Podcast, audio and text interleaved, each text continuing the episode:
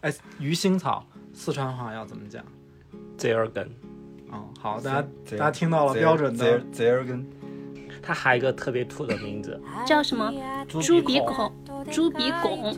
但我刚好相反，我能吃了个根，我不能吃了个叶子哎就。我很喜欢早上吃螺蛳粉，因为感觉一下就把自己叫醒了。就就是说，中国人最对甜品的最高评价就是，嗯，这挺好吃的，不怎么甜。 那水果里呢，维生素、蔬菜里都有。那你为什么不吃蔬菜？就是因为它不好吃，它不甜。喝酒会提醒你你喝多了嘛，是吧？是水果不会。所以还有一句话就是中国人特别能吃苦。老子说是甜的，那我觉得苦啊，就是你 觉得它是甜的？你 像也并没有你是原始天尊，你觉得它是甜的？就我们不吃甜，但是我们会享受那个回甘。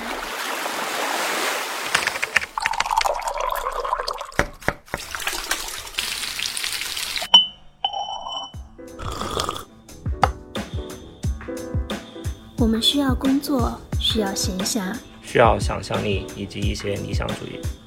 我们想要潜入生活，听见城市的风味。欢迎大家来到金鱼赫兹。大家好，我是秋鹏。我是 House，我是郭爱美，我是乐克。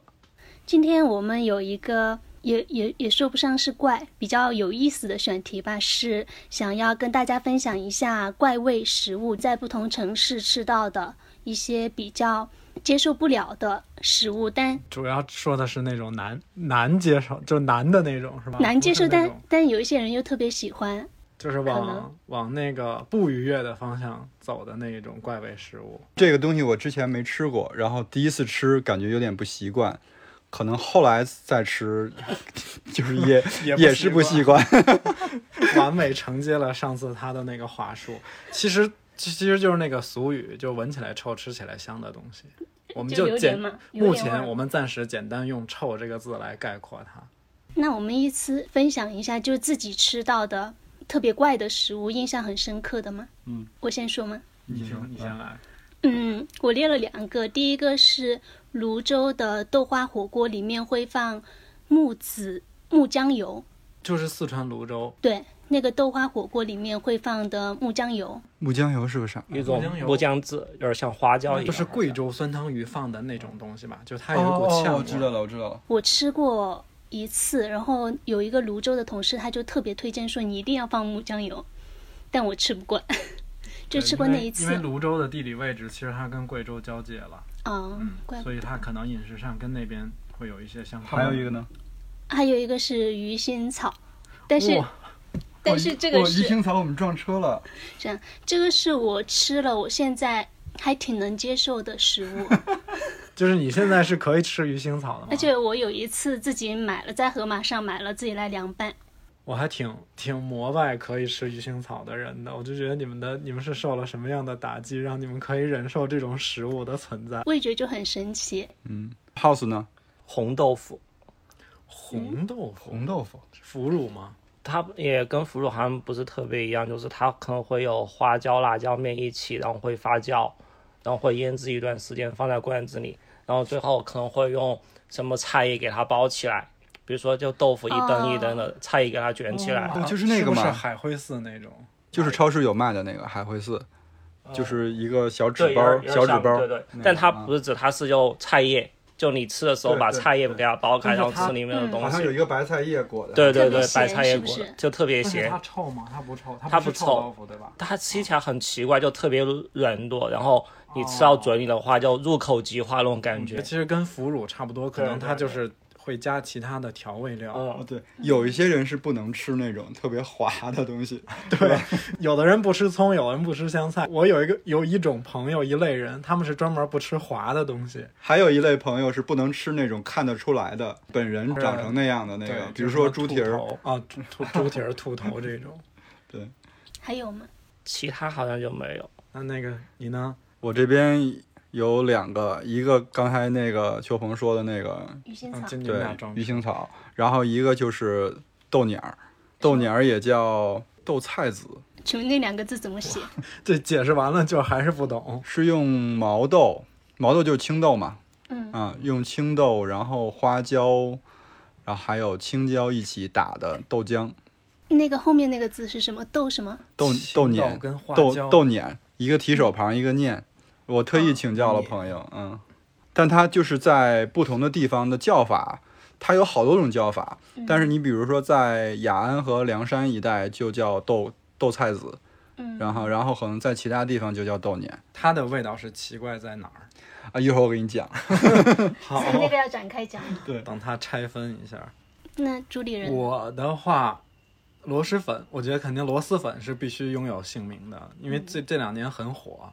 然后，但是就是我是很爱吃螺蛳粉的。待会儿我们来可以讲一下我螺也蛳挺粉喜的嗯欢吃。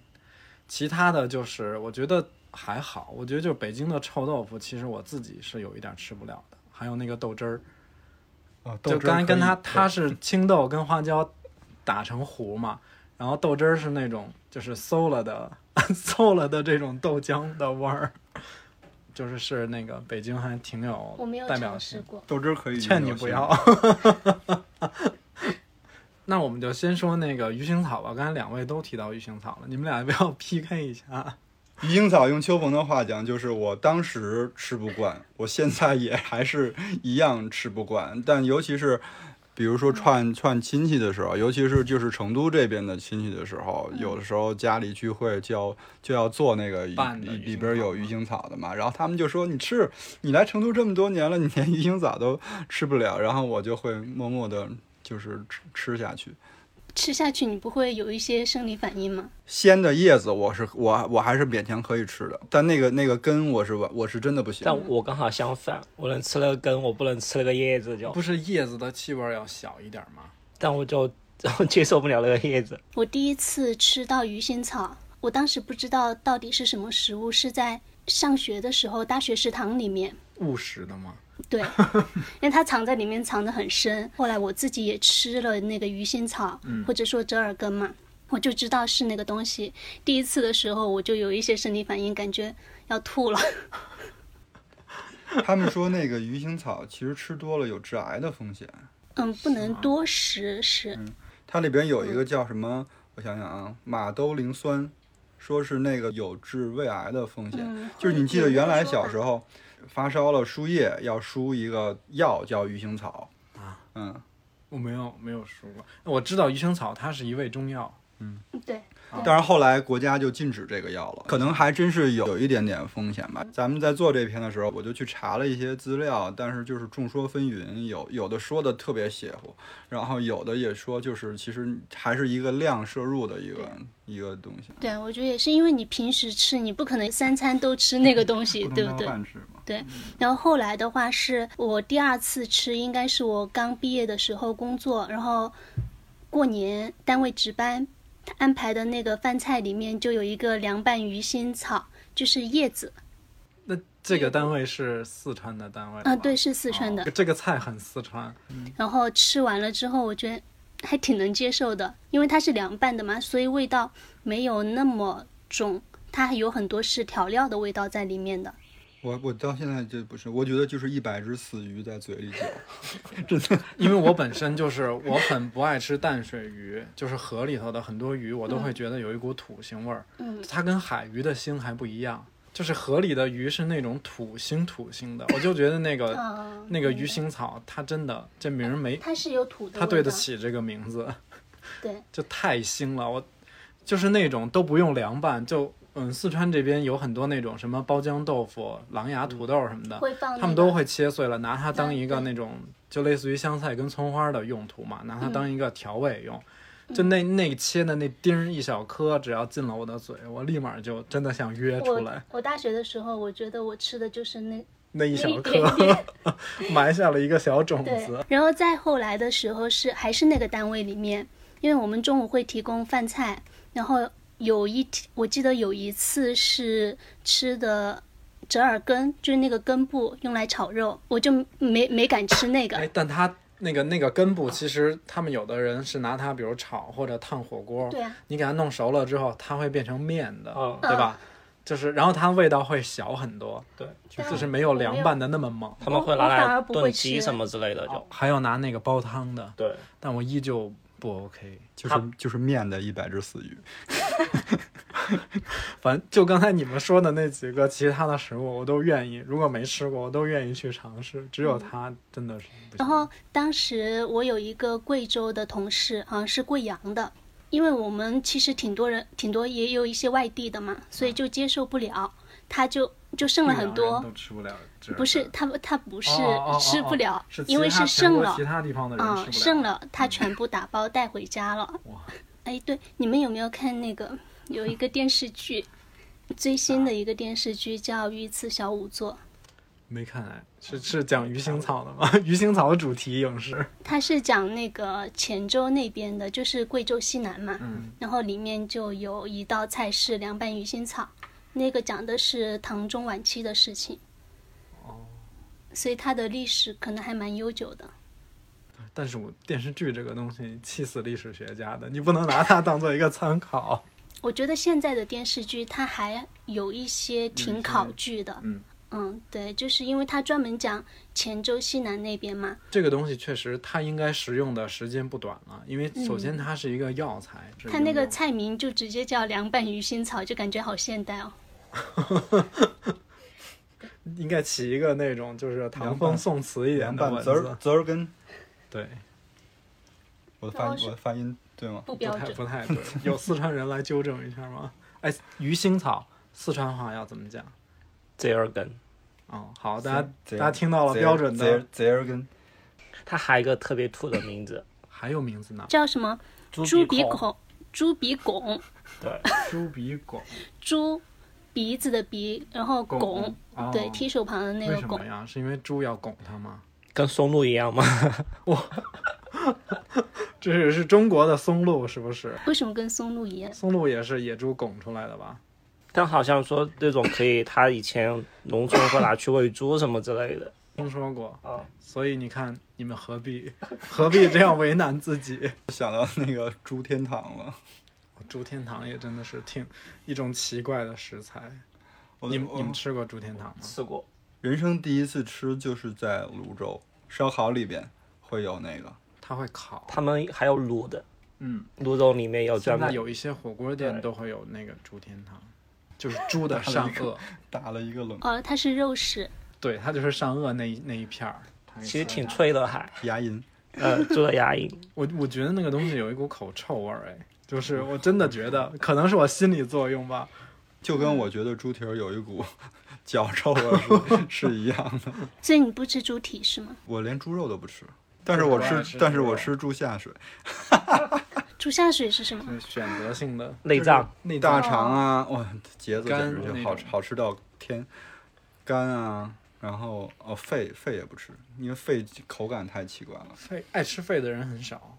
但肺头汤又很好喝，哦，肺头汤是上海的，对吧？是吧？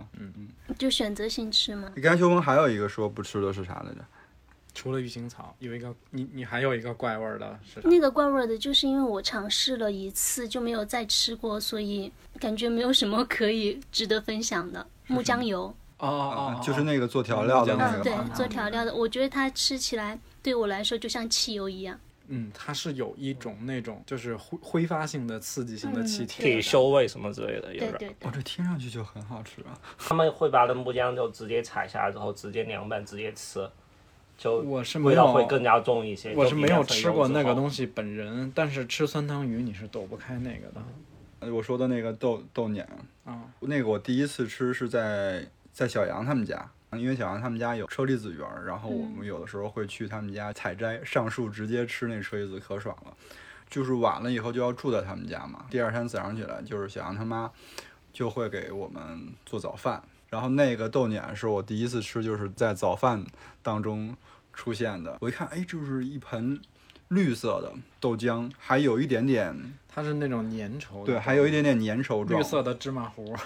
不是呃，没有没倒没有那么 Go 粘， back 它整个还是豆浆的感觉，只不过是绿色的。因为你想，我们北方人，我我们北方人对于豆浆的概念，它就是甜的，嗯嗯，或者是白味儿的。然后我盛了一大碗，然后就准备吃啊，一喝哇，一口上头了。它不仅是那种就是青豆的味道，还里边有非常重的花椒和和青椒的味道，还有青椒呢，还有青椒，把那个呃毛豆洗净以后放在那个豆浆机里打，打了以后，然后放上那个嗯花椒、青椒，再把它煮开，其实就好了。然后有些地方还要放一些就是什么小南瓜，就是听一着感好觉像粥。对好养生哦，就是一个其实很好的很好的早听着饭好像一个健身博主的那个那个，然后我当时吃的时候，就是因为在朋友家里嘛，阿姨就问好吃吗？然后你就还得说，嗯，嗯，挺好吃的，挺好吃的。阿姨说再盛一碗吧，然后然后把以它至阿姨于不要听到这个对节目，后来就是再去他们家的时候，阿姨就会觉得你特别喜欢喜吃欢这对就个，嗯再给你做。然后它就变成了每顿饭的标 配的的一个这东西。不光是早餐是吗？就是对它也可以出现在午饭和晚对喝时间长了以后，你觉得哎，它还其实挺特别的。这个会不会跟吃鱼腥草一样呢？我觉得它没有鱼腥草难吃，真的，因为它其实它的那个怪，呃，润质没有那么偏离到那么远，就是它起码还是只是有豆豆味儿跟那个花椒味儿，但它没有嗯那种特别讨人厌的味道。就是说，它每一种味道的话，我们还是能接受的。对，只是说你你很难想象到，或者平时没喝过，放在一你起，想象不到这几个东西组合在一起它是什么味儿。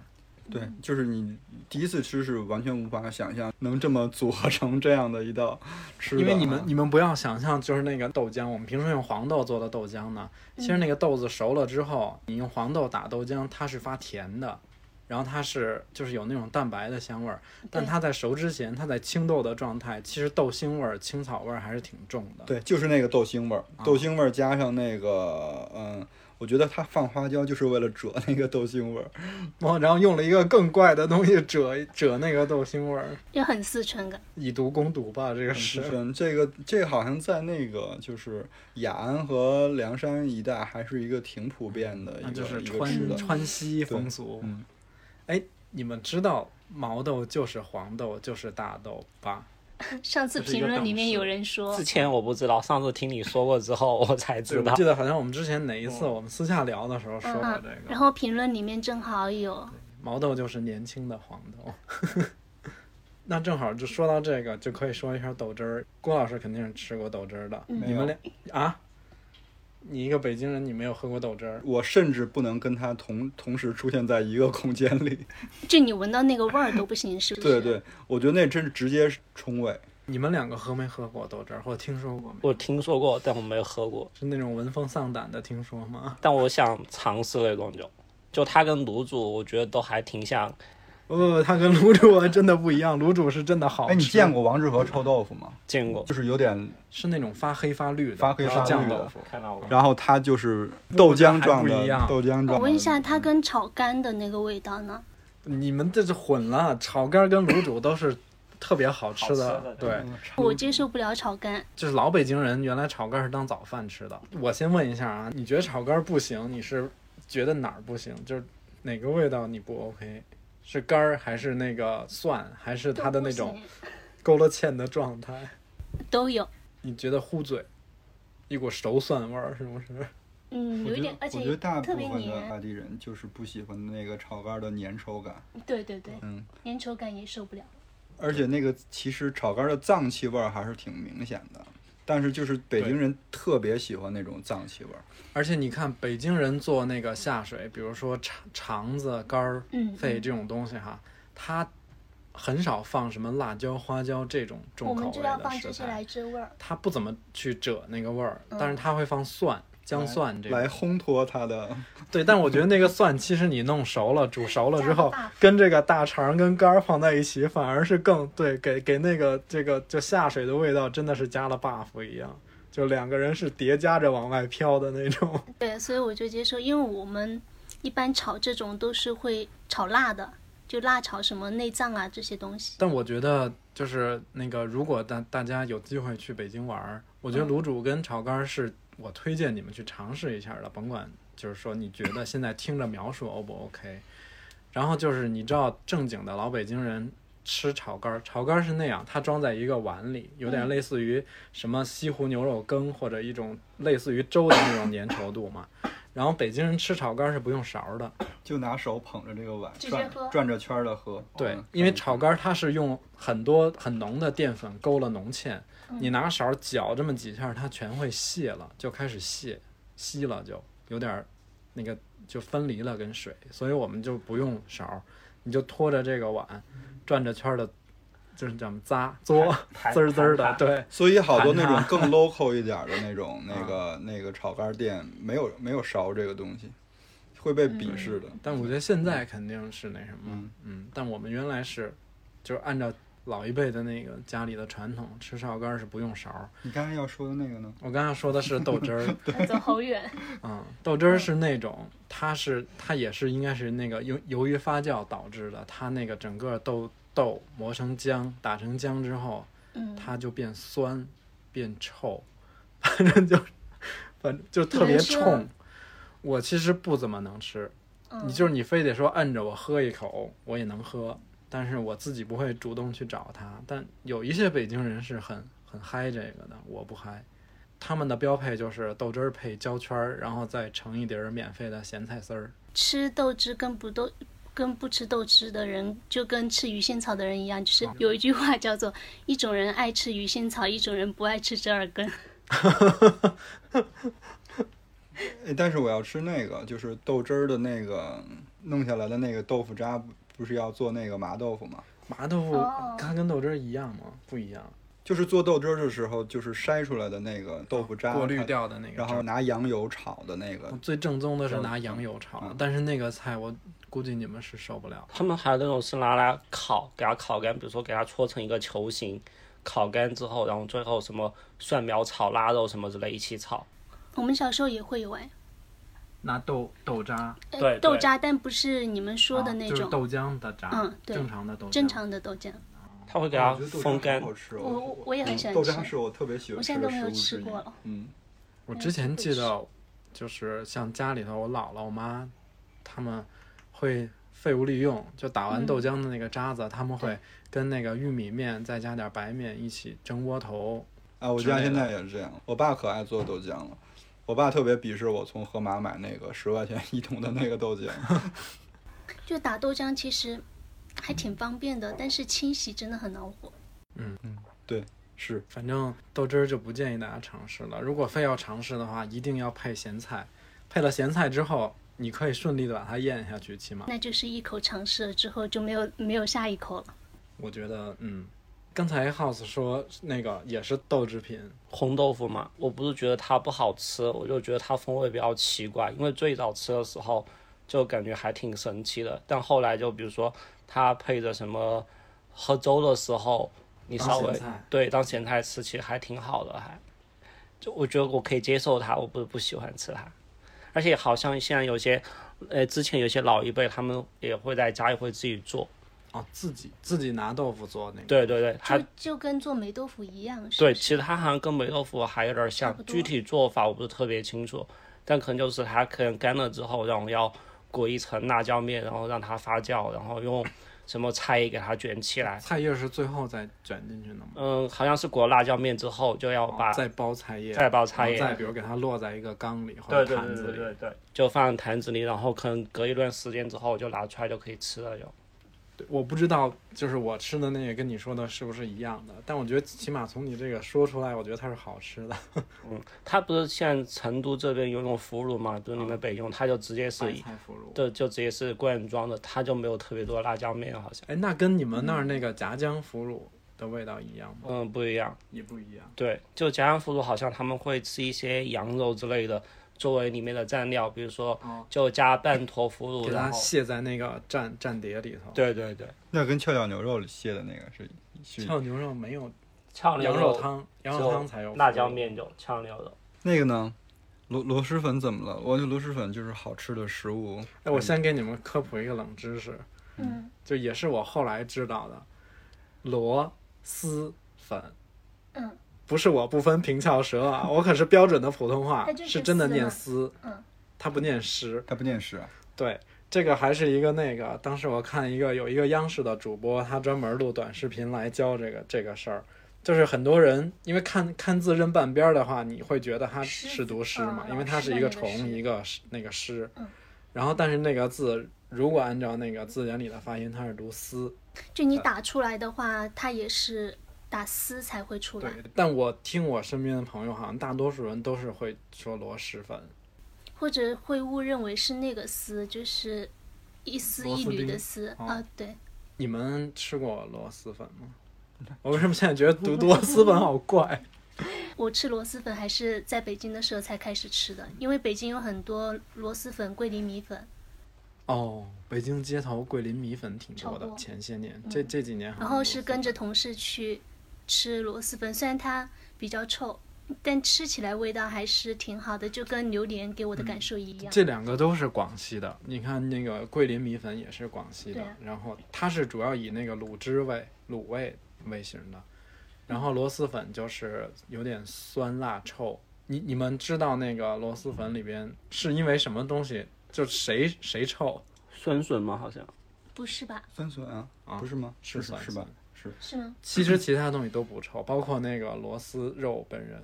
那就像酸桂笋林米粉里面，它本来就会有酸笋嘛，它桂林是它好像用的不是酸笋吧？桂林米粉。有酸笋，但它就不，它是那种不臭的酸笋。哦，那个螺螺丝也是一个，就是小时候你特别爱吃的食物，田螺就是因为那个家长特别不会不愿意让吃那个田螺。为嗯什么呀？寄生虫。我们小时说候那个家酸长都嗯不不都不让吃。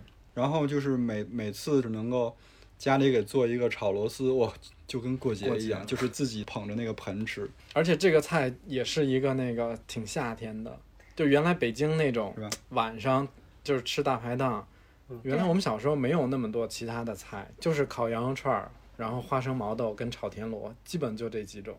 成都前两年还有一家炒田螺还挺出 名的。什么三哥田螺吗？对，三哥田螺现在不行了。对，就这两年感觉夏天都没有什么声音了都。田螺跟螺丝是两种东西吧？是一种东西，我们那边哈，嗯，田螺它真的是田里面的，就个头更大。然后螺丝的话，大部分都是在那个河里面、小溪里面螺的。丝应该是在河里面的。嗯，反正我们那边是是叫田螺，就我知道你说的那个东西，就河里边那种、有点那种军绿色的壳儿，嗯，对，对，那个我们也是叫田螺，可能跟你们那边叫法就不太一样。嗯你说的那种就是炒着吃的田螺，是不是类似于福寿螺之类的，就是更大的那种？肥美那种，嗯，哎，原来哦北京是不是有一段时间特别流行养养那个福寿螺？对，那阵儿超多人吃福寿螺，后来不是不让吃了吗？然后我就记着用一个大的跟鱼缸似的，还造景的那种鱼缸养啊养那蜗牛养那个蜗牛，那个蜗牛繁殖力超强，就是爆缸的那种，对，吃菜吃的也巨嗯凶。喂白菜叶儿，嗯，对，它是一种蜗牛吗？就观赏蜗牛。就是跟螺丝长得一样，只是大了几个型号，可乖了，特别乖。 特别乖。你是老去摸它那个眼睛，是不是？就一碰它，它就收回去；一碰它，它就收回去。你说，就是大家为什么这种食物哈，就都挺奇怪的，但其实好多人就是就觉得哦，这个太好吃了。一种人吃怪味食物，另外一种人不吃怪味食物。你你今天是那个走鲁迅的风格，一棵枣树，一棵枣树，一棵枣树，一棵枣树的那种。对。我觉得，我觉得就是就是，你看现在那个螺蛳粉，就感觉这两年特别火。嗯。不光是全国各地都开了这种店，就小店。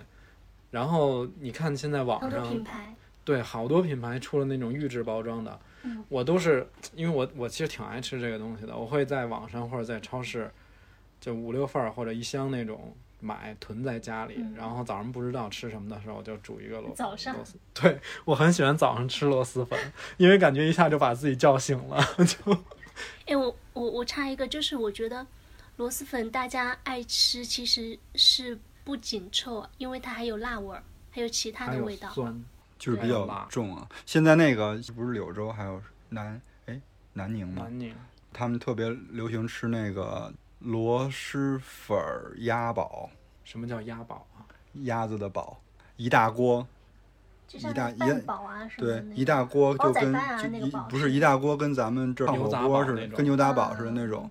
然后它里边是那个螺蛳粉儿汤打底，炖就的是鸭子，炖的鸭子，煮的鸭子哦，还有烫菜吗？还还要烫菜。然后那天在 B 站上看，哇，把我给馋的。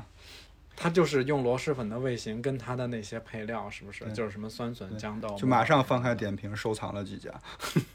那这个东去西吃了倒吗是挺没想吃没一下，。最近没有机会去啊成，都应该没有哈，嗯应该只有当哦地才有。应该还没有流行过来，但我就快了。哎，你这么说，就是螺蛳粉这两年衍生了很多就是创新的，有有那种什么粽子，螺螺蛳粉的粽子，然后我还还知道有那个螺蛳粉的月饼，就拿螺蛳粉当馅儿做的月饼，但是这种东西我觉得。就还是有有点过了，搞的就是有点形式大于内容，就可能是因为它确实有流量，你就感觉很多食品，还有那个有的是那个汤圆儿里面包的都是螺蛳粉，我就觉得这个食物可能还是要以它本身的合理性，就这种东西，往往你看，可能过两年，这种流量产品有可能就会被就市过场了淘汰了。但螺蛳粉这个东西，它还嗯是真的经历过时间沉淀的。就是接受的人其实是越来越多的，但是像豆汁这种东西就豆汁就感很觉难接受嗯被。时代遗忘了， 感觉要要那种，你要把它弄成一个非遗保护起来，要不然它很容易就灭绝了。但它就它因为还是地域性太明显了，就是它破不了圈儿。但螺蛳粉，我觉得它就占了一个便宜，因为它辣。嗯对，因为这两年其实辣这个东西在城市里特别流行，因为我觉得可能大家平时上班节奏也比较快，工作压力可能也需要一点刺大激，对，是需要这种比较重口味的，就是放肆的那种嗯享受的这种，啊，主要还是它就下饭嘛。嗯，又酸又开胃，然后辣又感觉是比较那种直击灵魂的，所以而且其实现在就如果是买的那种包装的食品，自己在家煮，我觉得它不怎么臭，它真的跟店里的那个臭味儿不还不是一个等级的，可能有考虑到你的居住环境，让你对啊，如嗯果环境比较就是房间比较小又不通风的话，就对很可能隔壁邻居都敲门来了都要。对说到那个就是直击灵魂，就是其实有一些比较常见的食物，你在那种特定的环境下吃，就会有不一样的味道。就是有的时候为什么我们老说去一个地方旅行，然后吃到了一个特别好吃的食物。它就变成了你记忆当中的食物。当你再回来再去吃的时候，可能就会没有那个那么那么好吃了。它其实不是食物本身变得不好吃了，而是你当时的那个人也不一样了，环境也不一样了，空间也不一样了。然后这里当中，我就想想到一个故事，就是我原来有一个朋友，这个朋友特别神。有一天他说，那个走，晚上我请你吃吃烤鸡。我说烤鸡有什么特别的吗？就是就就在就在你你你们家那边。我们家那边哦哦哦，你想我要从家去去到你们家那边，然后吃一个、 这怎么吃一个烤鸡，因为他们家聊遥不下去了啊？他们家可远了。我家住在北京的西五环那边，我姥姥家那就上次边。说哦的门头沟吗？没有没有，那那阵儿还不在门头沟。然后我以为就是他要请我吃一个他们那边就是有一个什么特色的一个什么烤鸡，然后不是，去了他们家以后发现他正在腌那只鸡。我说你是自己烤啊？他说对自己烤。我说那你用什么烤呢？他说走，一会儿我告诉你。然后我们就就出去了，出去了他就去他们家附近学嘛。我说你在学嘛啥？他说我学嘛烤鸡的东西。然后就在人家那个就是一个好多那种扔废品的一个地方，那些也不是不是垃圾啊，就是扔废品嗯的对地废方，品那地儿捡了半张门板， 然后把那个门板劈劈成一条一条的。我那那顿烤鸡吃的时间可长了，然后他要生火把那个门板 我的妈呀！把那个门板点了，去烤那只鸡。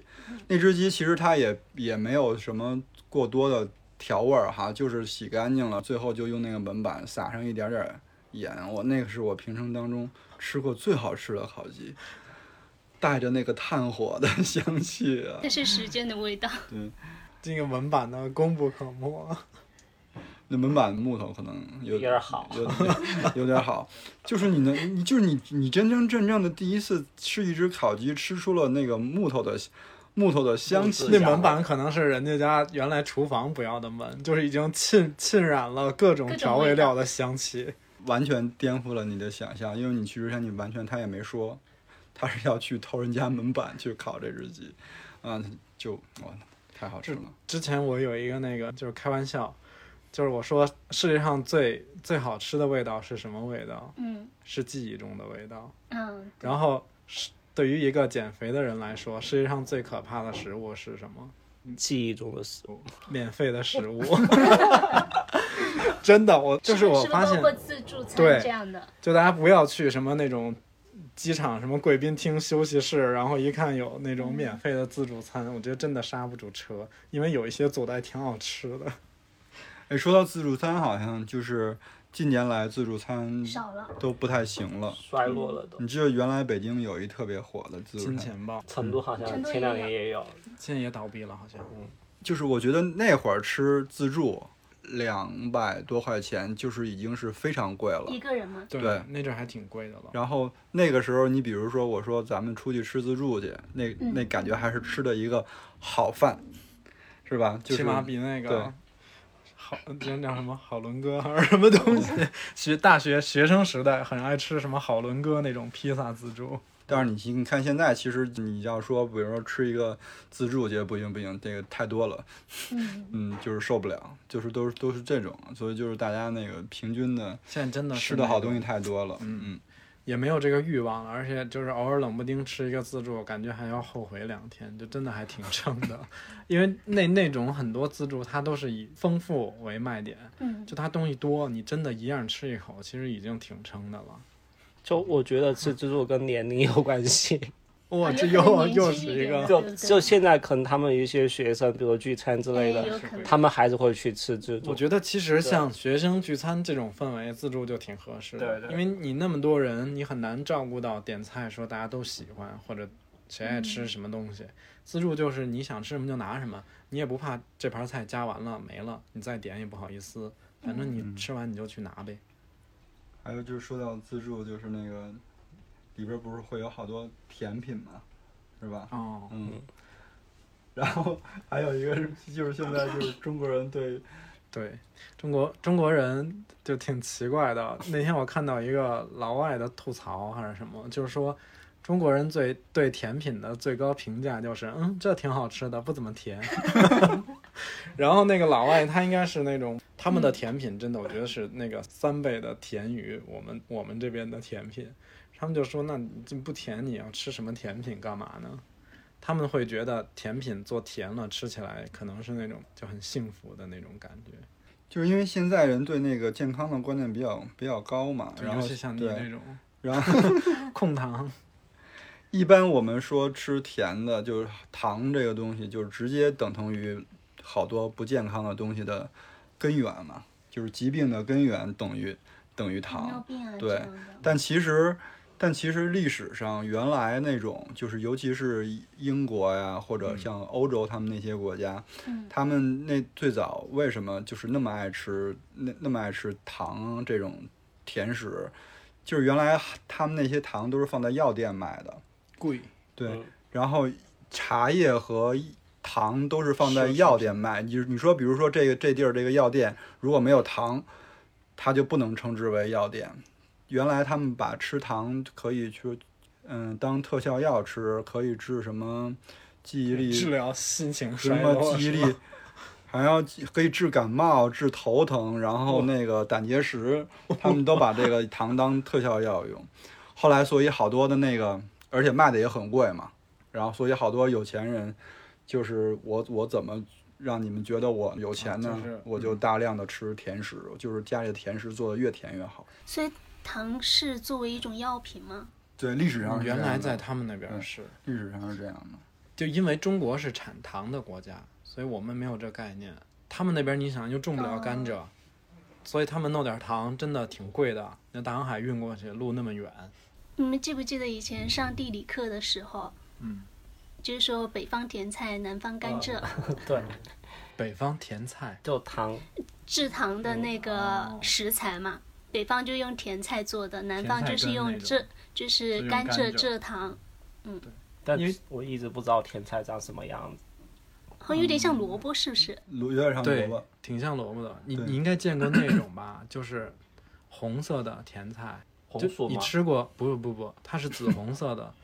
你吃过红丝绒吧？蛋糕，嗯，吃过。红丝绒就是好像就要用那个甜菜那个它作的为它根的是这个染颜色，色吗？是就说它的它就是它根嗯茎好像一个就像一个圆的萝卜，只是哦它里边都是紫红色的，我都是在书上看到的。在树上。 我的妈呀！但是嗯好初，中地理说啥？原谅我，原谅我，耳朵闪着了。就是历史上一直就是中国虽然就是做加工糖比较比较发达，但但其实中国人一直就不是特别喜欢吃甜的。对，嗯。然后那个糖做好了，主要都是出口，原来是赚钱，对换外汇的那种。然后还有好多那种就是。就是因为咱们中国中国的糖出口，西方的国家看着你这个东西赚钱，他们就要又自嗯红眼了。啊嗯他们要自己种那个种那个甘蔗，然后所以就是有一段时间就是 黑奴贸易，有一种观念就是说那个你每吃一克糖就有一碗黑人的血，摸是这样的一个对应的关系，因为那个就是加工蔗糖要熬嘛，嗯，所以那个就是好多那个岛，他们就专门种蔗糖，专门种甘蔗，然后砍伐那个树木，烧了以后去炼那个蔗糖，这把就是树都砍对了，，把树砍了去加工蔗糖。有有很长一段时间在欧洲那边，对于这个糖，它还有一个什么政治正确什么一些事儿，就是标榜后来就不吃，但他们忍得住吗？就是忍不住。我觉得可能就跟让四川人不要吃辣椒似的。就现在好像还有一些国家开始征收糖税了就，就是因为糖对健康影响特别大嘛，就一些含糖的食品就税收会比较高一些，好像好像确实这几年，不管是医学还是营养学的这个舆论的引导，都是说有很多疾病是因为糖化。然后比如说那个，尤其现在很多卖什么护肤品、保健品这种让女生容颜永驻的这种，都都提倡大家说少吃糖，因为你抹再好的东西，你这糖吃多了就真的，它是一种不可逆的那种细胞糖化之后是一种不可逆的伤害。就吃糖、高糖跟高油的话，也比较容易长痘痘的嘛。嗯。我就是之前因为减肥养成了那个控糖的习惯，我控糖控的挺狠的，是吧？挺狠的。特别狠，就是任何有甜味儿的东西我都不吃，因为主食从主食就可以大概摄入到你应该要摄入的糖分了。嗯，所以其他的那个地方你再吃就是多出来的。我个人就会觉得不行，负罪感好高。就有些蔬菜吃起来还是会觉得挺甜的就，对，小番茄对那，它就糖分就感觉已经有足够，不用再吃水果什么其他的糖了都。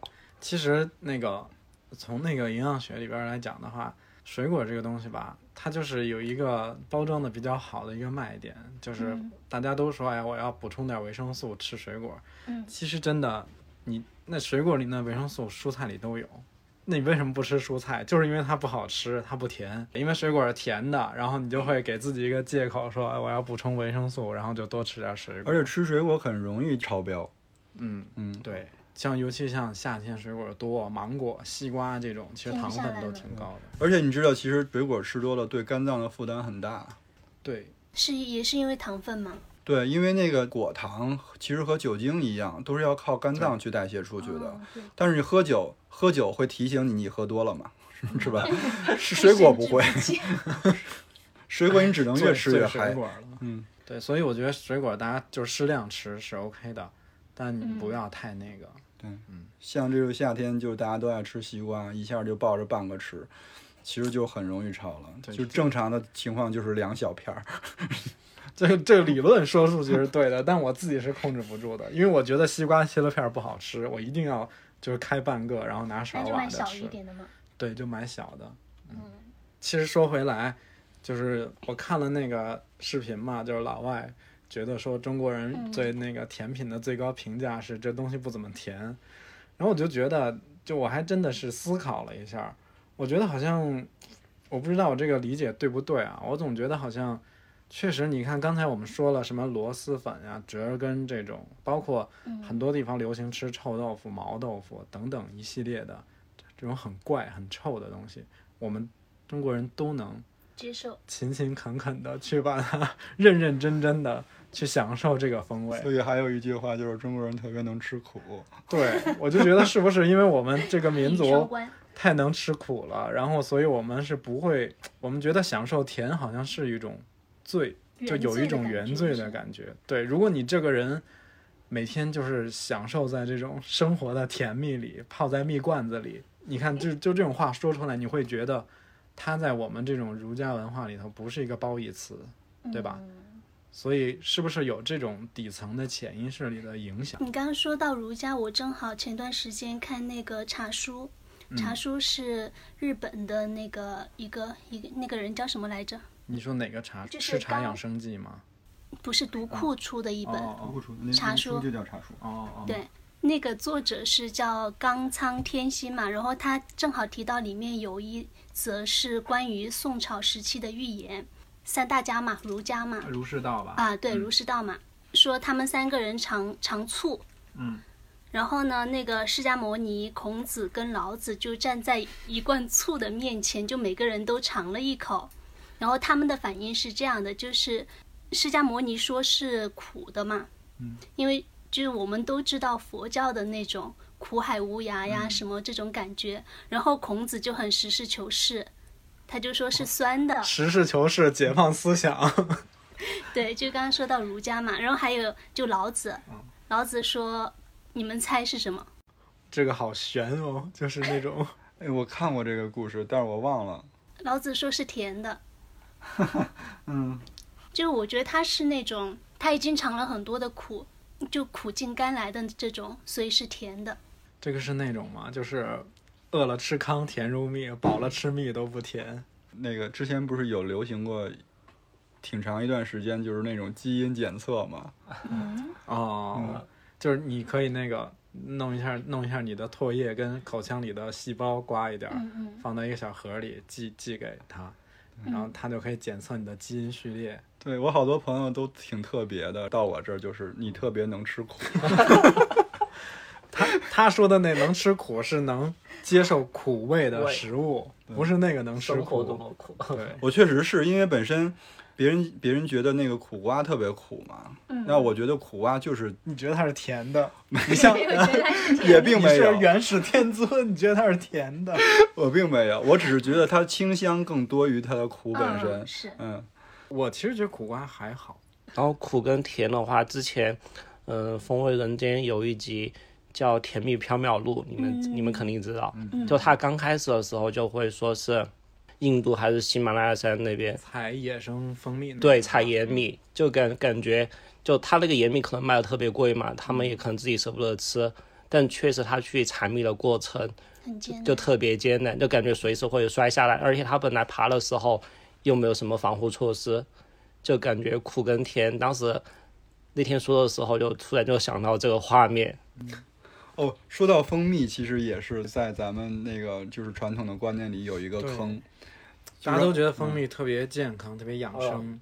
然后比如说原来还有那种习惯，说你早起喝一个蜂蜜水，嗯是吧？美容养颜。是吧？然然后后养颜排宿便，其实就是 糖，就就现在每年夏天过后，我们家有时候就会收到一些人送的蜂蜜，就说刚好夏天完了之后，新鲜酿的蜂蜜之类的，就送一罐过来。四川这边其实养蜂的挺多的，而且养蜂的感觉特别游牧那种，他们会嗯，随随着季节到处，比如说新疆什么地方，洋人他们对是对牧蜂人嗯，赶蜂，好像也有讲吧，也有讲那个，就你说的《甜蜜缥缈录》里面是不是有另外一群人，就养蜂人嘛？那个好像是《舌尖上中国》我那记得，而且养蜂人是乐山的是，对对对对对对对记得嗯，他们养蜂还要说他们带着腊肉香还肠，带了一身做豆腐的本领嗯，，对，我想起一个词，总结一下，就是土吗？苦中作甜。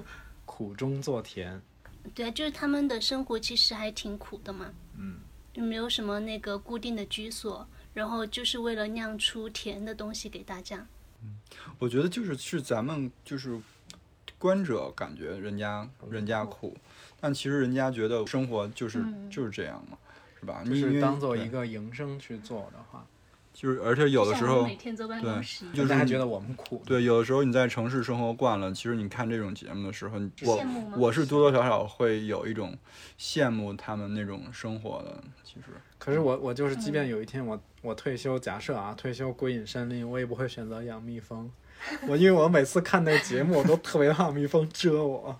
我上次还就是印象特别深，是之前也跟大家分享过，说徐子东他在《锵锵三》呃《锵锵行天下》那里面就分享说余华的小说嘛，里面有一句话是说，他说中国人很苦，然后就有无尽的共鸣，但是中国人又很善良，就有无尽的力量还是什么来着？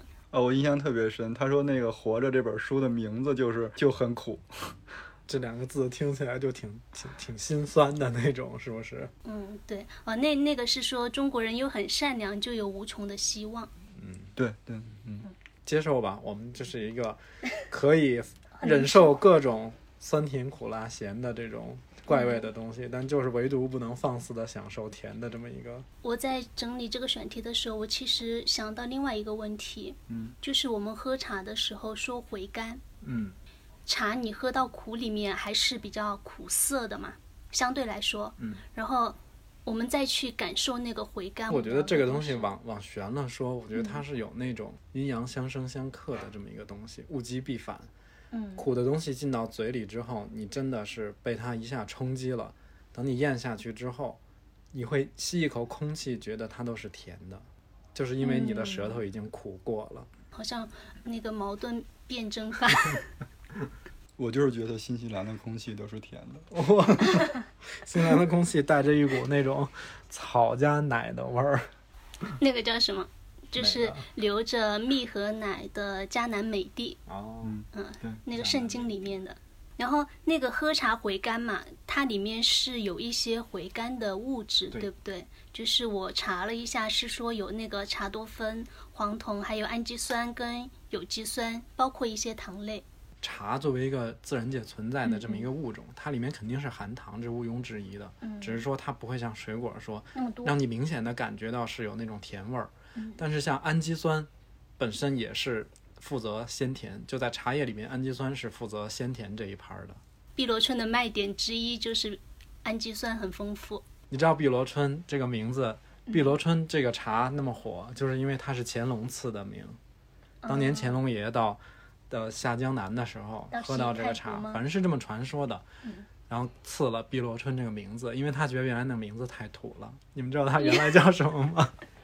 碧螺春刚做出来的时候，可能是农家或者当地起的名字，嗯放用普通话说叫吓死人香，好像用当地话就是哈三尼，就反正是有这么一个典故。然后当年乾隆爷觉得，哎呀，这么好的东西受不了，一定要给它一个文艺的名字。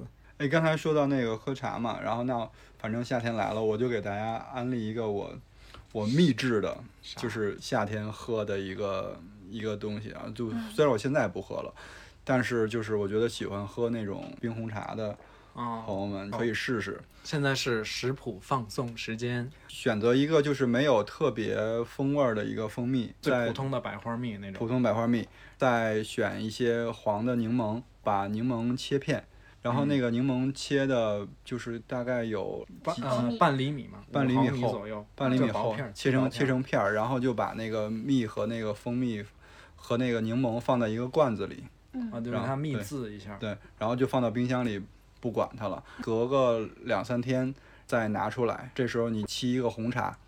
红茶其实也不用选择那种特别好的，我反正我现在用的是那个就是斯斯里兰卡的红茶。妈呀，我嗯上次去斯里兰卡的红茶到现在都没喝 完，多久了？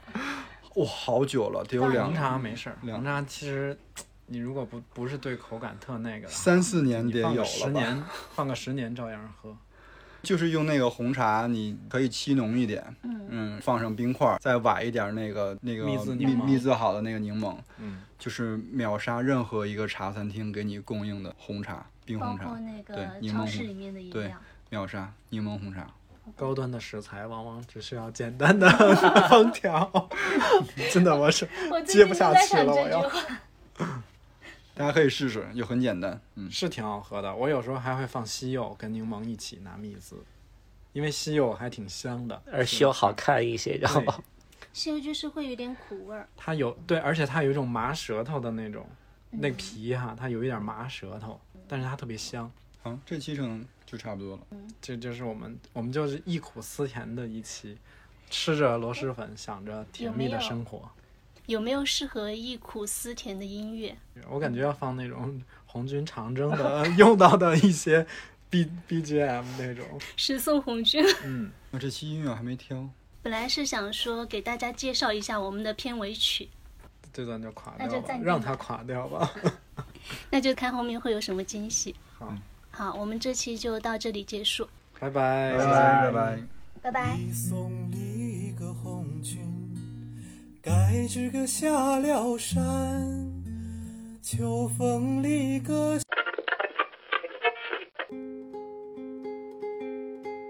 ピーマンパプリカたけのこ牛肉も入れて最後に愛のスパイス入れたらもうすぐ出来上がりピーマンパプリカたけのこ牛肉も入れてさっと炒めたら出来上がりチンジャオロース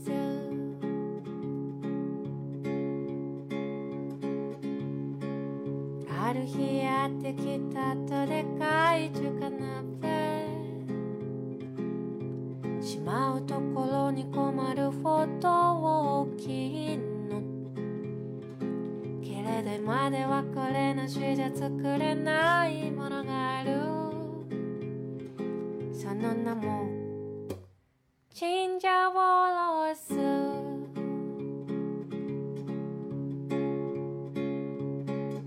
お疲れさん今日はねあなたの大好きなものを作ったのピーマンパプリカたけのこ牛肉も入れて